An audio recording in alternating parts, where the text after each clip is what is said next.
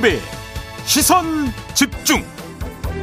여러분 안녕하십니까 김종배입니다.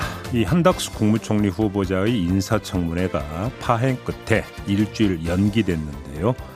과연 검증과 인준은 제대로 이루어질 수 있을지 3부에서 인사청문 특위 민주당 측 간사인 강병원 의원 그리고 국민의힘 측 간사인 성일종 의원 차례로 연결해서 입장 들어보고요. 2부에서는 민주당의 김동연 경기지사 후보 만나보겠습니다. 4월 27일 수요일 김종배의 시선집중 광고 듣고 시작합니다.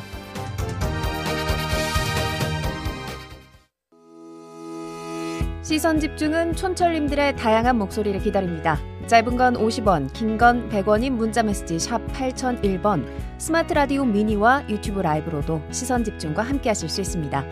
믿고 듣는 진품 시사 김종배의 시선 집중.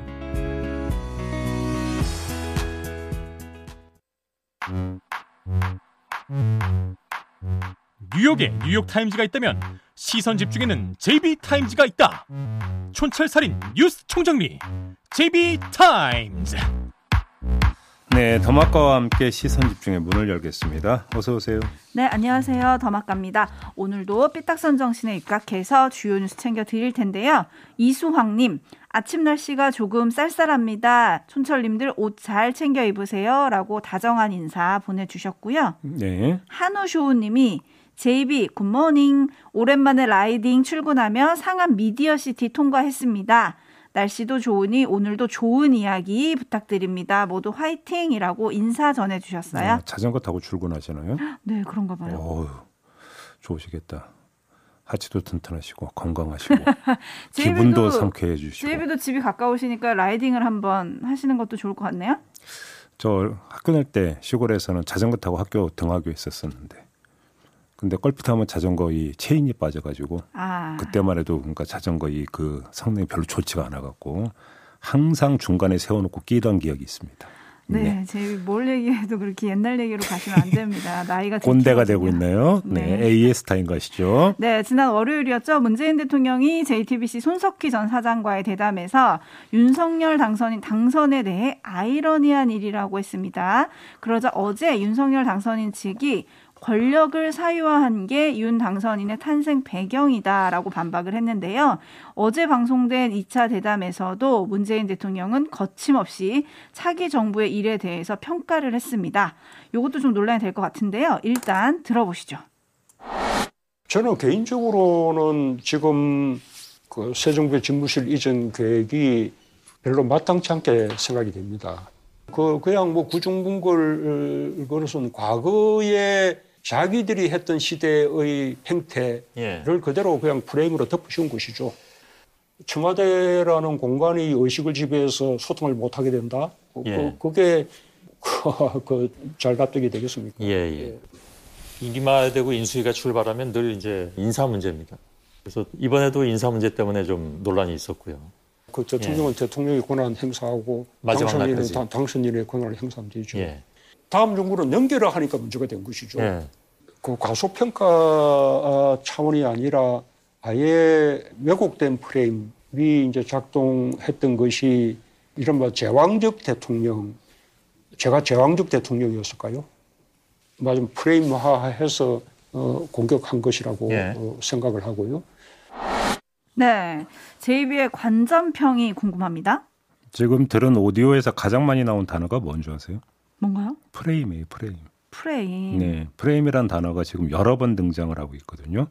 그러니까 이 그 프레임이란 단어가 그러니까 여러 번 등장했던 이유는 뭡니까? 어, 문재인 대통령은 자신이나 문재인 정부에 대한 평가에 있어서 상당 부분이 뭔가 왜곡돼 있고 잘못 평가되고 있다. 네. 이런 판단을 좀 바탕에 깔고 있는 것 같습니다. 음. 그렇기 때문에 프레임이라는 단어를 좀 많이 쓰고 있지 않은가 이런 네. 생각도 해보게 됐고요. 그리고 마침 오늘은 이제 남북 정상이 그 새소리를 배경으로 해서 긴 산책을 했던 도보다리 대화 4주년이 되는 날이더라고요. 아, 오늘이 그날인가요? 네, 오늘이 음. 427.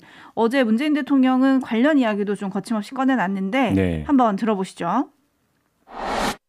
어, 그래서 한반도 운전자로는 좀 허구적이다라고 비판하는 학자들도 있긴 있습니다. 그러면 뭐 5년간의 평화는 뭐 어디 날아갔습니까? 윤석열 당선자가 선제 타격을 이야기한다든지 예. 뭐 버리장머리를 고친다든지 뭐 이런 식의 표현들은 국가 지도자로서는 예, 그것은 적절하지 못한 그런 표현이죠. 예. 아마 그 점은 당선자가 북한하고를 상대해 본 또는 외교에 대한 경험이 없어서 이제 그런 것이라 예. 생각하고 선거 국면에서 보면 다음 정부는 사드 배치를 더 할 수도 있다라고 얘기를 했는데요. 그것도 뭐 오로지 선거용 말이 발언이지 대통령 모드로서는 어, 달라질 것이라고 봅니다. 한국도 핵을 가져야 된다라는 주장이 얼마든지 비등해질 수 있는 지금도 그런 주장은 일부에서 있고요. 그 정치인들이 삼가야 할 주장이라고 봅니다. 예. 어처구니 없는 주장, 기본이 안 된 주장이라고 예. 말할 수 있습니다. 아, 그걸 좀 나무라야 됩니다. 그 주장. 네, 결과적으로 남북대화, 뭐 한반도 운전자론이 성공하지는 못했지만 그 과정은 정당하게 평가받아야 한다. 그러면서 차기 정부에 대한 당부도 지금 들으신 대로 담겨 있는데요. 음. 제이비 포인트를 좀 짚어 주신다면요? 그 조금 전에 제가 프레임 얘기를 했잖아요. 네. 근데 이거하고 그러니까 아주 긴밀히 연관되는 건데 저도 이틀간의 그 대담 내용을 다 봤는데요. 네네. 문재인 대통령의 화법에서 그러니까 특징이 하나가 좀 나오더라고요. 특징? 뭐냐면 손석희 앵커가 질문하면 반문을 많이 하더라고요. 반문. 그러니까 예를 들어서 지금 조금 전에 나오는 운전자로는 좀 허구적이다라는 비판도 있다에 대해서 그럼 5년간의 평은 어디 날아갔습니까? 어. 라고 하는 식의 반문. 네. 이런 화법이 그러니까 상당히 많이 나오더라고요. 왜 저런 화법이 구사가 될까 이제 저는 그런 생각을 해봤는데 이것이 제가 조금 아까 얘기했던 프레임 부분하고 연동이 되어 있는 것입니다.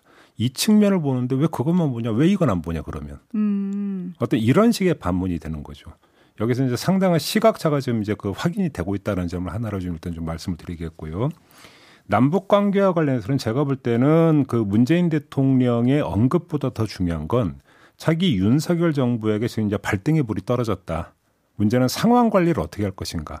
라고 하는 문제가 좀 떨어졌다는 점을 오히려 별도로 말씀을 드리고 싶은데요. 북한이 심야 또 열병식을 하지 않았습니까? 했죠. 여기서 또 화성 17형도 공개를 했고. 네, 핵에 대한 발언도 했고요. 네, 이른바 선제 핵 공격을 시사하는 발언도 나왔습니다. 네. 이게 이제 정확히 5년 전 상황으로 비슷하게 돌아가고 있는 다시 한반도의 어떤 뭐라고 위기가 좀 이제 그 감도는 이런 부분이고 문재인 대통령도 조금 전에 이제 들었던 오디오에서 이제 그 강조하는 게 출범과 동시에 바로 한반도 전운이 감돌았고 음. 위기 부분이 있었고 이걸 타개하는 데 상당히 집중했다는 이야기를 계속 했던 건데 네. 그래서 뭐 5년간의 평화는 어디 날아갔습니까? 이런 반문도 나오는 거잖아요. 네. 문제는 이게 이제 다시 또 한반도 상황이 긴장 국면으로 가고 있는데 윤석열 정부가 어떻게 또 상황 관리를 할 것이냐, 위기 관리를 할 것이냐. 이것도 좀 중요한 과제다. 이 점만 좀 말씀을 드리겠습니다. 네, 그래서 오늘 아침 당선인 대변인의 브리핑이 좀 궁금해지는데요. 네. 시선 집중해 보겠습니다. 뉴스와 분석이 함께하는 제이비타임즈 오늘 주목할 뉴스들 챙겨 드릴 텐데요. 일단 오디오부터 듣고 이야기 나누시죠. 대표님 오늘 하루 정도 넘어갈 수 있잖아요. 왜 그래요? 그만 좀 해요 이제. 국민의힘 의원님들 지금 수, 약주 드시고 오신 분 많잖아요. 약주 드시고 오신 분들. 정, 정숙해 주십시오. 정했잖아요. 산에한 게 아니잖아. 민영배 의원은 위장 탈당이고 오로지 안건 조정의 구성을 형해화시키기 위해서 이 자리에 앉아 있었기 때문에 이건 절차 위반입니다. 표결을 하겠습니다. 자, 11분의 위원이 찬성했으므로 검찰청법 일부 개정 법률안 대안은 통과됐음을 선언합니다. 네. 아, 이른바 검찰 수사권 완전 분리 관련 법안이 국회 법사위를 통과를 했습니다. 네. 지금 들으신 오디오가 바로 그 통과 장면인데요. 아, 네. 이제 이제 본회의로 넘겨지게 이제 되지 않았습니까? 네. 본회의 표결만 어, 앞두고 있는 상황인데요. 짚어야 될 게 좀 한두 가지가 아닌데 몇 가지만 좀 그 이야기를 좀 해보도록 하죠. 일단 이제 본회의 처리 전망인데 네네. 이제 쪼개기 본회의가 될 거 아니냐 이런 이야기가 많이 있었는데 그게 아닐 수도 있을 것 같습니다. 아. 왜 그러냐면 그러니까 그 통과된 그 안에 정의당 안이 포함이 됐고 네. 이에 따라서 정의당과 민주당이 이제 공조가 이루어졌고 이렇게 되어버리면 필리버스터를 강제 종료할 수 있는 의석수를 확보를 했기 때문입니다. 네. 그러니까 뭐 더불어민주당 의석수 171석에 지금 그 더불어민주당하고 좀 가까운 무소속 의원 6명이 있고 여기에다가 정의당 6석에 가세하면 필리버스터를 강제 종료할 수 있는 5분의 3.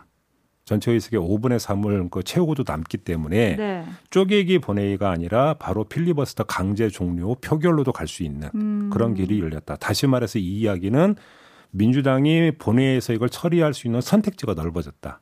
방법의 선택지. 일단 좀 이걸 좀 말씀을 드려야 될 것 같고요. 네네. 그 다음에 이제 가장 핵심적인 내용은 국회 법사위를 통과해서 본회의로 넘겨진 법안의 내용인데요. 네, 좀 달라졌다 이런 기사들이 많기 때문에 분석을 좀 해주셔야 될 것 같아요. 이게 좀 복잡할 것 같은데 좀 최대한 그 간략하게 말씀을 드리면 제가 조금 전에 검찰 수사권 완전 분리 법안이라고 말씀을 드리지 않았습니까? 네. 완전이라고 하는 수식어를 빼야 될 것 같다라는 말씀을 일단 먼저 드려야 될 것 같은데요. 어, 빼야 되나요? 원래 이제 그 검찰이 직접 수사가 가능했던 게 6대 범죄였던 것이었고 네. 여기서 이제 지금까지 진행 과정을 그러니까 최대한 어떤 축약해서 말씀을 드리면 부패와 경제 범죄를 제외한 나머지 4개 범죄에 대한 수사권은 분리해서 경찰로 넘기고 음. 남은 그러니까 부패와 경제 범죄 같은 경우는 1년 6개월의 시한을 둔 다음에 완전 폐지로 간다. 이런 것이었잖아요. 네. 그래서 이제 이게 1년 6개월에는 시한이 어떻게 해서 나왔느냐면 아, 사법개혁 특위를 그 구성을 해서 중수청 설치 네. 논의를 해서 6개월 내에 중수청 설치하고 또 그로부터 1년 동안의 경과 기간을 둔 다음에 두 개 범죄에 대한 직접 수사권도 완전 폐지한다. 음. 요런 내용이었던 건데 일단 그 법사위를 통과한 법안 내용에 보면 1년 6개월 뒤에 부패와 경제 범죄의 수사권도 폐지한다라는 조항이 없다고 합니다. 음. 이렇게 되어버리면 어떻게 되는 거냐. 조항만 놓고 보면은 앞으로도 검찰은 부패와 경제 범죄는 계속 수사할 수도 있다. 이런 이야기가 되는 것이죠.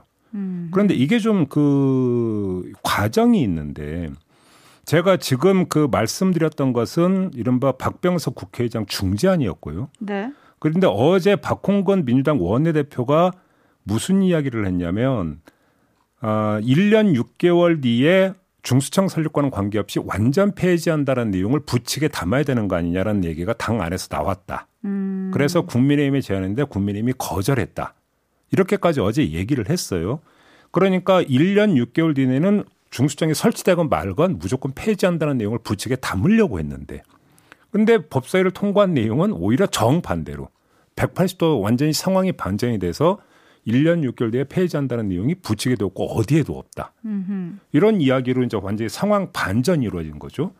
왜 이런 과정이 있었고 왜 어떻게 된 것인가 이걸 좀 지금 점검을 해야 되는 부분이 하나가 있는 것 같고요. 네네. 그다음에 이제 그 언론은 바로 이 점은 주목을 하지 않고 오히려 이 점을 주목을 하던데 직접 수사가 가능한 범위에 대해서 부패, 경제, 범죄 등 대통령령으로 정하는 중요 범죄. 음. 조문이 이랬다가 부패 경제 범죄 중 대통령령으로 정하는 중요 범죄로 등을 중으로 바뀌었기 때문에 네.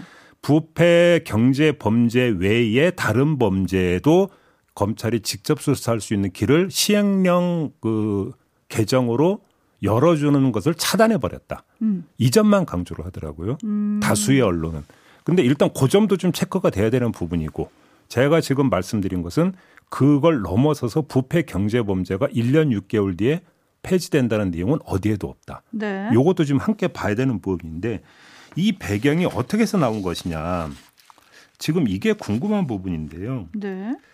아, 권성동 국민의 원내대표가 어제 이런 말을 했다고요. 중수청 설치는 정치적 선언이었다. 네네 네. 그렇게 얘기했어요. 지금 관련해서 이 이야기가 왜 나오고 있는지가 사실은 좀 연결이 돼야 될 것 같습니다. 혹시 지금 공개되지 않은 물밑 대화가 있었던 건지 아. 그리고 그 내용에서 중수청 이야기가 좀 집중적으로 오간 게 있는 것인지 네. 이게 좀 확인이 될 필요가 있을 것 같아요. 음흠. 일단 좀그저 개인적으로 때는 가장 먼저 주되게 체크돼야 되는 부분이 요게 아닌가 음. 이런 생각을 한번 해봤습니다. 네. 다시 정리를 하자면 사개특위 구성을 해서 1년 6개월 이내에 중수청을 출범시켜서 검찰 수사권을 완전히 떼어내겠다. 원래 음. 이게 민주당의 구상이었는데 네. 지금 법사위를 통과한 법안에는 그냥 중수청이 출범하면 검찰의 직접 수사권은 폐지한다. 이렇게만 담겼지 실이 담기지는 아니요, 않았다. 그 내용도 없다라는 거죠. 어, 그게 조정한 부대 의견으로 지금 들어갔다는 보도도 있어서 네. 체크를 좀 해야 될 것 같고요. 네. 그리고 좀 전에 정의당의 제안이 수용이 돼서 음. 필리버스터 강제 종료할 수 있는 의석을 확보했다고 하셨는데 네. 그 내용인 즉슨 선거 범죄는 올해 12월 31일까지는 검찰에 남긴다. 요거잖아요. 그거죠. 근데 요걸 가지고도 아침에 조간들은 조금 비판을 하는 언론도 있었거든요. 예. 그렇게 해봤자 2024년 총선에서 국회의원들은 검찰 수사를 받지 않게 된다. 음. 결국 정치인들의 특혜는 여전하다. 꼼수다. 이런 지적들이 있던데 어떻게 보십니까? 이제 그런 식으로 따지고 들어가면 6대 범죄 전체로까지 전체로까지 이제 논란이 확산이 되는 부분이죠. 그렇지 않겠습니까? 네. 음, 네. 그리고 한동훈 법무장관 후보자가 어제 문재인 대통령 발언에 대해서 정면 반박을 했잖아요. 음. 국민이 피해 볼 것이 분명한데 침묵하는 거는 직업 윤리와 양심의 문제다라고 네. 했었는데 예. 9728님이 소통령 한동훈의 전화로 합의 파기한 게 오히려 법 통과를 도와준 꼴이 되지 않았냐라고 음. 하는데 어쨌든 오늘 본회의가 열릴 수도 있다는 얘기가 있어서요. 네. 어떻게 되는지 지켜봐야 할 것 같습니다. 네. 제이비타임즈 다음 주목할 뉴스는 어떤 건가요? 장관 후보자들의 의혹이 정말 꼬리에 꼬리를 물고 있는데요. 너무 복잡합니다. 네, 좀 추려봅시다. 먼저 추경호 경제부총리 딸 의혹이 불거졌습니다. 네. 이 딸이 2018년에 공공기관인 한국과학창의재단에서 파견 용역업체 소속으로 일을 하다가 무기 계약직으로 전환하는 시험을 쳤습니다. 네, 잘 쳤나요? 필기 점수가 20점 만점에 9.93점, 그러니까 100점 만점으로 따지면 50점에도 미치지 못하는 성적을 거뒀다고 합니다. 어, 이 성적은 같은 직군 지원자 56명 가운데 41등이었다고 합니다. 그런데 전환 채용 전형 지원자 56명 중 31명만이 합격을 한 그 명단에 포함이 됐다고 합니다. 잠깐만요. 56명 중에 31명만 합격했는데 41등을 했는데 합격했다고요? 그렇습니다. 왜 어떻게 이런 일이 있었느냐? 면접과 또 다른 시험이 있었기 때문인데요. 면접이 있었습니다. 40점 만점에 34.56점을 받았고요. 오. 어. 단장과 부서장, 동료가 점수를 주는 조직 평가도 있었는데 여기서 40점 만점에 36.83점을 받아서 네. 필기 시험에서 부진했던 것을 만회를 해서 합격을 했다. 이런 이야기가 되는 건데 오호. 근데 이때 추경호 후보자는 자유한국당 소속 의원으로 공공기관 예산 편성 등에 영향을 끼칠 수 있는 국회 기획재정위원회 간사였다. 음. 이 점이 제기가 됐고요. 아빠의 후광이 비친 거 아니냐? 그다음에 김인철 어, 사회부총리 딸 풀브라이트 장학금 받은 거야 뭐 여러 번 전해드리지 않았습니까? 네. 근데 알고 보니까 아빠, 엄마, 아들, 딸 네 명 모두 풀브라이트 장학금을 받았던 장학생이었다는 사실이 이제 나왔는데요. 네. 주목할 점은 딸 말고 아들 부분인데, 아, 일단 그, 음, 2014년부터 2016년 코넬대 응용경제학 석사 과정을 다닐 때 딸이 이제 그 풀브라이트 장학금을 받았고요. 아들은 2016년부터 2018년까지 컬럼비아대 석사 과정을 다닐 때 풀브라이트 장학금을 받았다라는 겁니다. 네네. 뭐 부인의 경우도 있는데 그건 2004년부터 2005년까지라고 하는 거니까 아들과 딸 같은 경우로 제가 좀 특별히 뽑아서 말씀을 드리는 이유가 있는데요. 어, 김인철 후보자가 풀브라이트 한국 동문회장을 지냈다는 사실을 전해드리지 않았습니까? 네. 이 시기하고 겹치거나 근접했기 때문인데 음. 김인철 후보자가 동문회장을 지낸 기간은 2012년부터 2015년까지거든요. 네. 그러니까 딸이 그러니까 어, 그 장학생으로 선발이 될 때는 동문회장이었고 음. 아들이 장학생으로 선발할 선발될 때는 바로 그 직후였었던 그러니까 그 직전이었다. 동문회장 재임 기간이 네. 이런 이야기가 되는 거고요. 결국은 둘 다 아빠 찬스 아니냐? 여기서 하나가 더 있습니다. 또 있어요? 이정식 고용노동부 장관 후보자의 딸 외제차 구입 문제가 또 불거졌는데요. 27살일 때 가액 4,500만 원짜리 외제차 2019년식 벤츠 C200을 소유하고 있는 것으로 나왔다고 하는데 문제는 이걸 대출받아서 산 돈인데 그냥 차인데 네. 대출받은 사람이 아버지 이정식 후보였다라는 거고요. 그런데 이 같은 내용을 재산 신고에서 빼버렸다라는 겁니다. 음. 그러니까 여기서 그 재산 신고에서 누락했다라고 하는 부분들 같은 경우가 이제 그 문제가 되는 건데 그 이전에 27살 딸에게 딸이 외제차를 사는데 아빠가 그러니까 대출을 대신 해줬다. 음. 이런 이야기가 되는 거고요. 이것도 넓게 본다면 그 범주 안에 들어가는 것으로도 이야기가 될 수가 있는 거겠죠. 네. 근데 아무튼 추경호 후보자나 김인철 후보자의 경우에는 어떤 부분이냐면 뭐 추경호 후보자는 나는 직접 관여한 바 없다고 지금 해명을 했다고 하고요. 그다음에 그 아들의 경우에는 동문회장 임기 후이긴 하지만 배제할 수 없는 점이 그거 아니겠습니까? 알아서 챙겨줬을 가능성. 음흠. 이걸 배제할 수 없는 거잖아요. 네. 뭐 직접적으로 아빠가 영향을 미쳤는지 안 미쳤는지를 떠나서 이른바 아빠의 후광. 이것이 어떤 그 영향을 미쳤을 가능성을 배제할 수 없는 거고 이 역시 큰 틀에서는 아빠 찬스에 들어가는 것 아니냐. 음. 요 문제가 좀 제기가 될 수 있는 거라고 봐야 돼요. 네, 명백히 좀 밝혀야 될 부분인 것 같고요. 사례는 다르지만 꼭 짚어야 할 게 또 있습니다. 원희룡 국토 교통부 장관 후보자잖아요. 네. 그런데 최근 8개월간 20차례에 걸쳐서 교통법규를 위반해서 과태료를 95만 원 상당 납부했다. 네. 더군다나 장관 후보자로 내정된 이후에도 위반을 했다. 이런 사실이 지금 보도가 됐거든요. 네. 국토교통부 장관이 되셔야 할 분이 이렇게 음. 교통법규를 안 지키시면 어떡하죠?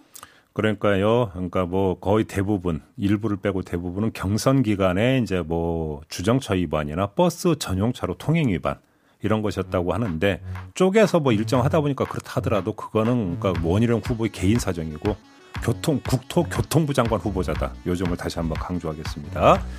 자, 마무리해줘 더마카 수고하셨습니다. 고맙습니다.